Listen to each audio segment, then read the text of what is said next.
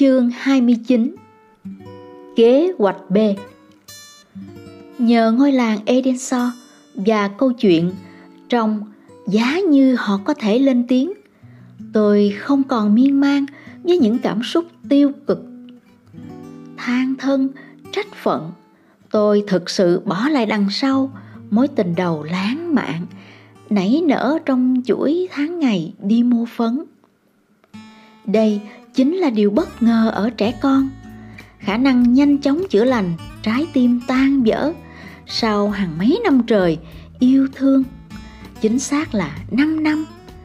À, quá ra tôi đã phải lòng A Linh từ năm lớp 2 cơ đấy. Và dẫu rằng chúng tôi chỉ gặp có mỗi một lần thôi, nhưng đó là tình yêu. Tuy thế, tôi có thể bình phục chỉ trong vòng một tuần và tất cả nhờ vào một cuốn sách. Kỳ diệu thay, đôi khi người lớn cần phải mất hàng năm trời mới có thể giá lành trái tim tan nát vì một tình yêu thuần khiết kéo dài chỉ ba tuần. Điều gì khiến con người ta càng lớn thì càng quý mị vậy nhỉ?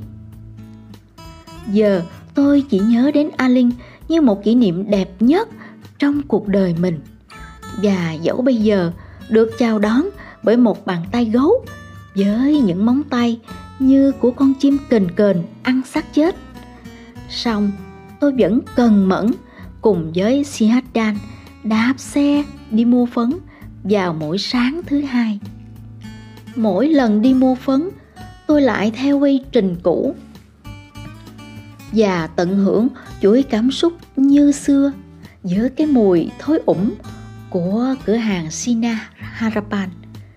Trong tôi vẫn còn nguyên cảm xúc dành cho mối tình đầu. Như thế, A Linh vẫn chờ tôi ngay đằng sau tấm rèm ốc quen thuộc. Khi không đi mua phấn, tôi mãi mê, vui đầu vào những cuốn sách tâm lý học thực hành về sự phát triển cá nhân và trở nên cuồng tín câu nói gợi nên hoài bão của John Lennon. Sách mở ra cho tôi những cách để nhận ra tài năng của mình và tôi tin chắc rằng những tài năng đó là viết văn và chơi cầu lông. Tôi biết thế bởi vì tôi luôn đứng đầu trong các trận đấu cầu lông trong huyện. Ở nhà tôi đầy cúp, có nhiều cúp đến nỗi mẹ tôi dùng vài cái để ép kiệt nước ra khỏi quần áo trước khi phơi. Hay làm cái chặn cửa, hay đỡ hàng rào. Chỗ quay lũ gà con, mẹ dùng một cái làm búa đập quả lai. Thậm chí chiếc cúp có đỉnh nhọn từ trận đấu mới nhất. Còn được ba tôi dùng để gãi lưng nữa. Tôi luôn chiến thắng những trận long trời lỡ đất. Thật tội nghiệp. Họ tập tành cả tháng trời, sáng sáng ăn trứng lòng đào với da đàm và mật ong đắng để tăng lực. Nhưng trước tôi, họ vẫn trở nên bất lực. Thỉnh thoảng, tôi làm một cú bỏ nhỏ và lộn nhào hai vòng, đánh trả bằng những cú xì mát trời giáng, trong lúc vẫn thao thao chuyện trò với khán giả và vừa lăn tròn trên nền vừa đỡ cầu chính xác, không sai một ly. Tôi thường giao những cú bóng thẳng giữa hai chân khi quay lưng lại với đối thủ và tôi thường làm như thế bằng tay trái. Trông thấy tôi chơi, đối thủ yếu bóng vía sẽ phát điên lên và nếu sơ sẩy rơi vào cái bẫy do tôi văng ra mà nổi tức lên thì họ đã nắm chắc phần thua trong tay. Khán giả reo hò vang dội mỗi khi có tôi đấu. Chợ vắng tanh, quán cà phê đóng cửa, con nít được cho nghỉ học, cu ly BM đi làm về sớm. Công chức rời sở một lát, nghĩa là nếu trước đó họ đã đến chỗ làm và những dân biểu chẳng có việc gì làm sẽ đứng đợi sẵn chờ cho đến lúc trận đấu bắt đầu. Con treo treo tóc xoăn là biệt danh họ đặt cho tôi. Sân cầu lông gần ủy ban xã rung lên vì tiếng reo hò. Những người không tìm thấy chỗ đứng quanh sân thì leo tít lên mấy cây dừa gần đó để được xem tôi thi đấu. Tôi nghĩ tất cả những sự thật này đủ để gọi cầu lông như phân tích trong những cuốn sách về sự phát triển cá nhân là khả năng vượt trội của tôi. Đam mê lớn khác của tôi nữa là viết lách. Không có nhiều chứng cớ để xác nhận khả năng đó của tôi. Sự đánh giá duy nhất tôi nhận được trong lĩnh vực này là lời bình phẩm của thằng A Kiong. Rằng những lá thư và bài thơ tôi gửi cho A Linh thường khiến nó cười như ai cù vào nách. Tôi không chắc điều đó có nghĩa là gì. Có thể là thật hay hoặc thật dở. Vậy nên tôi bắt đầu mài dũa hai khả năng này. Tôi luyện tập cầu lông mỗi ngày. Nếu thấy mệt, tôi sẽ nhìn bức hình John Lennon với nụ cười mỉm và đôi kiến tròn. Vậy là tôi lấy lại được sự hăng hái. Như một chuyên gia về phát triển cá nhân giải thích, một cá nhân có tính xây dựng phải làm một kế hoạch A và một kế hoạch B. Kế hoạch A có nghĩa là quy động toàn bộ nội lực để phát triển những khả năng nổi trội của mình. Trong trường hợp của tôi, những khả năng này không gì khác ngoài viết lách và cầu lông. Kế hoạch này phải được vạch ra đến từng chi tiết. Từ bước 1 đến khi lên tới đỉnh cao vinh quang. Mỗi lần đọc kế hoạch này lên, tôi lại thấy khó ngủ. Tôi cực kỳ sung sướng khi có một công thức rõ ràng để vạch ra kế hoạch A cho mình, trở thành một vận động viên cầu lông ai cũng biết đến hoặc là một nhà văn nổi tiếng. Nếu có thể thì cả hai luôn. Nếu không thì một cũng được. Và nếu tôi không thể đạt được cả hai mục tiêu đó thì sao cũng được. Thật đấy. Miễn là tôi không phải làm nhân viên bưu điện là được rồi.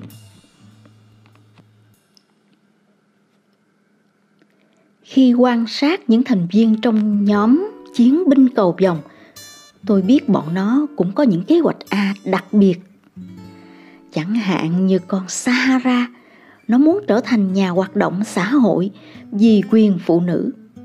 Ước muốn này của nó được khơi nguồn từ những bất công ghê gớm đối với phụ nữ trong các bộ phim Ấn Độ. Akion muốn trở thành thuyền trưởng. Nó nói, đó là do nó thích đi du lịch. Tôi nghi lắm. Chắc nó mơ ước như vậy vì cái mũ thuyền trưởng to tướng đấy thôi.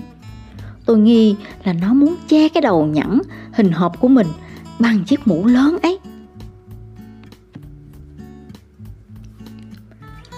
Kukai từ giây phút ý thức được rằng nó có những tố chất của một chính trị gia ma mảnh theo chủ nghĩa dân túy và chẳng biết xấu hổ là gì, cộng thêm cái mồm to và niềm khao khát tranh luận nó đã ôm ấp một hoài bão thật rõ ràng trở thành một thành viên trong hội đồng lập pháp indonesia. Thật bất ngờ, chẳng dè dặt hay ngượng ngùng gì, thằng Siadan tuyên bố, nó muốn trở thành diễn viên. Mà nó thì chẳng có lấy chút xíu khả năng diễn xuất nào cả. Trong các buổi biểu diễn văn nghệ của lớp, nó thậm chí chẳng diễn nổi vai nào dù được cầm giấy đọc lời thoại, vì nó luôn mắc lỗi. Vậy nên maha luôn phân cho nó vai đơn giản, như hầu quạt cho công chúa chẳng hạn. Thằng siadan không cần nói gì trong suốt buổi diễn. Nhiệm vụ duy nhất của nó là quạt cho công chúa bằng cái quạt lông công. Ngay cả thế mà nó còn thường không làm nổi nữa kia đứa nào cũng thúc thằng Siadan xem lại ước mơ của mình, nhưng nó không suy xuyển. Nó mặc kệ chúng tôi nhạo báng, nó muốn trở thành diễn viên. Vậy thôi. Hoài bảo là những lời cầu nguyện Siadan con nhỏ Sahara khuyên nó, nếu đấng tối cao mà nghe thấy lời cầu nguyện của mày Mày có thể tưởng tượng được nền điện ảnh nước nhà sẽ đi tới đâu không? Ước mơ của Samsung đơn giản nhất. Nó là đứa bi quan. Còn với Maha, Nó muốn trở thành một ông đồng tiếng tâm lừng lẫy, Được ngay cả những người chống đối nó tôn trọng. Ước mơ của Samsung đơn giản nhất, Nó là đứa bi quan.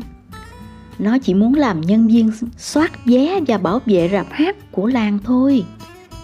Ấy là vì nó thích xem phim và công việc bảo vệ sẽ giúp nó thể hiện vẻ nam nhi đại trượng phu. Trong khi đó, thằng Trapani tốt bụng và đẹp trai muốn làm thầy giáo. Và Harun lúc nào cũng vậy, muốn trở thành thằng Trapani. Tất cả là nhờ Linh Tang. Nếu không có Linh Tang, không đứa nào dám mơ gì. Suy nghĩ duy nhất trong đầu chúng tôi và đầu của mọi đứa con trai sống trên đảo Wellington này là sau khi học xong tiểu học hay cùng lắm là cấp 2, chúng tôi sẽ đăng tên vào lăng công Bien. Nói cách khác, chúng tôi là những người làm thuê trong tương lai. Rồi cả đời quần quật với công việc của những người thợ mỏ. Và rồi cuối cùng về làm cu ly đó là những gì chúng tôi trông thấy xảy ra với cha chúng tôi và ông chúng tôi hết đời này qua đời khác. Nhưng linh tang và những khả năng phi thường của nó đã giúp chúng tôi tự tin lên. Nó mở mắt cho chúng tôi thấy rằng chúng tôi có thể trở thành con người lớn hơn so với chúng tôi từng mơ tới. Nó mang lại niềm khích lệ cho chúng tôi, ngay cả khi chúng tôi mang đầy khiếm khuyết, hạn chế. Bản thân linh tăng muốn trở thành nhà toán học. Nếu như đạt được niềm mơ ước ấy, nó sẽ là nhà toán học, người mã lai đầu tiên. Thật tuyệt biết mấy, tôi luôn thấy xúc động mỗi khi nghĩ đến điều ấy. Tôi âm thầm ủng hộ kế hoạch của linh tăng vậy nên tôi thường cầu nguyện cho ước mơ của nó trở thành hiện thực. Giả dụ, chỉ giả dụ thôi rằng đấng tối cao có yêu cầu ai đó hy sinh ước mơ của mình để linh Tăng có thể đạt được ước mơ của nó, thì tôi nguyện hy sinh ước mơ của mình ngay. Linh Tăng đang miệt mài chuẩn bị cho kỳ thi học sinh giỏi nó ngày càng tỏa sáng liệu nó có thể giỏi hơn bọn bn vốn đã nổi danh với giải học sinh giỏi cấp quốc gia không? Liệu Linh Tang có thực sự là thiên tài như chúng tôi đã đặt cả niềm tin vào nó không? Chúng tôi sợ rằng sự ngưỡng mộ của chúng tôi dành cho nó chỉ đơn thuần mang tính cục bộ. Chúng tôi hy vọng nó không chỉ là chú gà có tiếng gáy vang xa nhất trong chuồng, là con cá to nhất trong hồ. Liệu nó có là một thằng chột làm vua xứ muộn?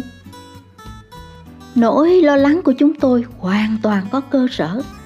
Trường chúng tôi bị tẩy chay bị cô lập. Vậy nên chúng tôi không có một phương cách đo lường nào. Cũng như chẳng thể biết được rằng thế giới lấp lánh bên ngoài phát triển chóng mặt đến thế nào. Chúng tôi cũng không biết đến sự tiến bộ của bọn học sinh bn hay trường nhà nước. Có thầy cô giáo trình độ cao, có những cuốn sách hay, giáo cụ trực quan, thư viện và phòng thí nghiệm hiện đại. Đó là chưa kể đến chế độ dinh dưỡng đầy đủ nữa. Chỉ có giải học sinh giỏi tuần tới đây mới làm khuây nỗi lo lắng và chứng tỏ khả năng thực sự của linh tàng chúng tôi rất nóng lòng biết sự thật ấy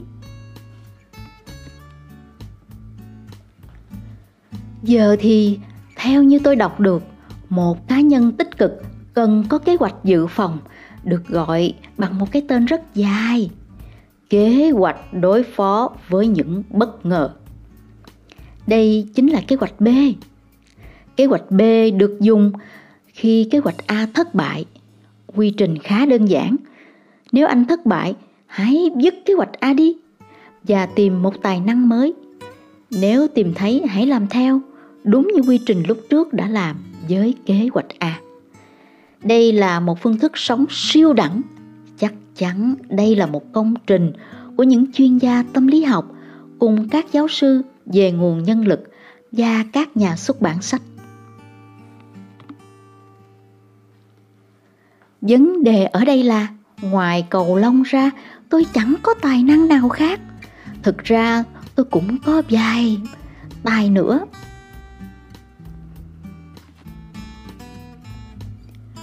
Vấn đề ở đây là ngoài cầu lông ra tôi chẳng có tài năng nào khác. Thực ra tôi cũng có một tài nữa, cái tài mà tôi không thể tính đến. Tài mơ mộng viễn vông, tôi thấy xấu hổ khi thừa nhận điều đó. Tôi không thông minh như Linh Tan hay giỏi nghệ thuật như Maha. Tôi nghĩ rất lâu và rất nhiều mới có thể vạch ra được kế hoạch B. Thật may là sau mấy tuần giam mình trong phòng để suy nghĩ, tôi bất ngờ có một nguồn cảm hứng lạ lùng để hình thành nên kế hoạch B của mình. Cái hay của kế hoạch B là nó không buộc tôi phải dứt bỏ kế hoạch A. Ngay cả các chuyên gia có khi cũng chưa nghĩ xa được như thế. Thực chất là nếu tôi thất bại trong lĩnh vực cầu lông và không thành công với nghiệp văn chương nếu nhà xuất bản coi tác phẩm của tôi là thứ dớ dẫn thì tôi sẽ chuyển sang kế hoạch viết một cuốn sách về cầu lông. Chưa điều gì xảy ra cả, nhưng tôi đã mơ về việc cuốn sách ấy sẽ được đón nhận như thế nào rồi. Bìa sách sẽ in những lời nhận xét có cánh từ một cựu du lịch giải Thomas Cup. Từ trước tới nay chưa từng có một cuốn sách thể thao nào như thế nhà văn đã thực sự hiểu ý nghĩa của câu tinh thần khỏe mạnh trong một cơ thể tráng kiện. Một chuyên gia tình yêu nổi tiếng của Jakarta sẽ bình phẩm như sau. Cuốn sách này rất cần cho những người béo phì suốt ngày chỉ biết ngủ. Bộ trưởng Bộ Thanh niên và Thể thao Indonesia nói rằng đây là một cuốn sách thật thú vị. Bộ trưởng Bộ Giáo dục Indonesia sẽ có một thú nhận gây xúc động. Tôi đã không đọc sách lâu rồi. Rồi cuốn sách này xuất hiện và cuối cùng tôi đã đọc trở lại. Còn một cựu du lịch giải Uber Cup xinh đẹp sẽ thốt lên một cách lộ liễu thế này. Đọc cuốn sách này khiến tôi chỉ muốn ôm hôn nhà văn ấy thôi.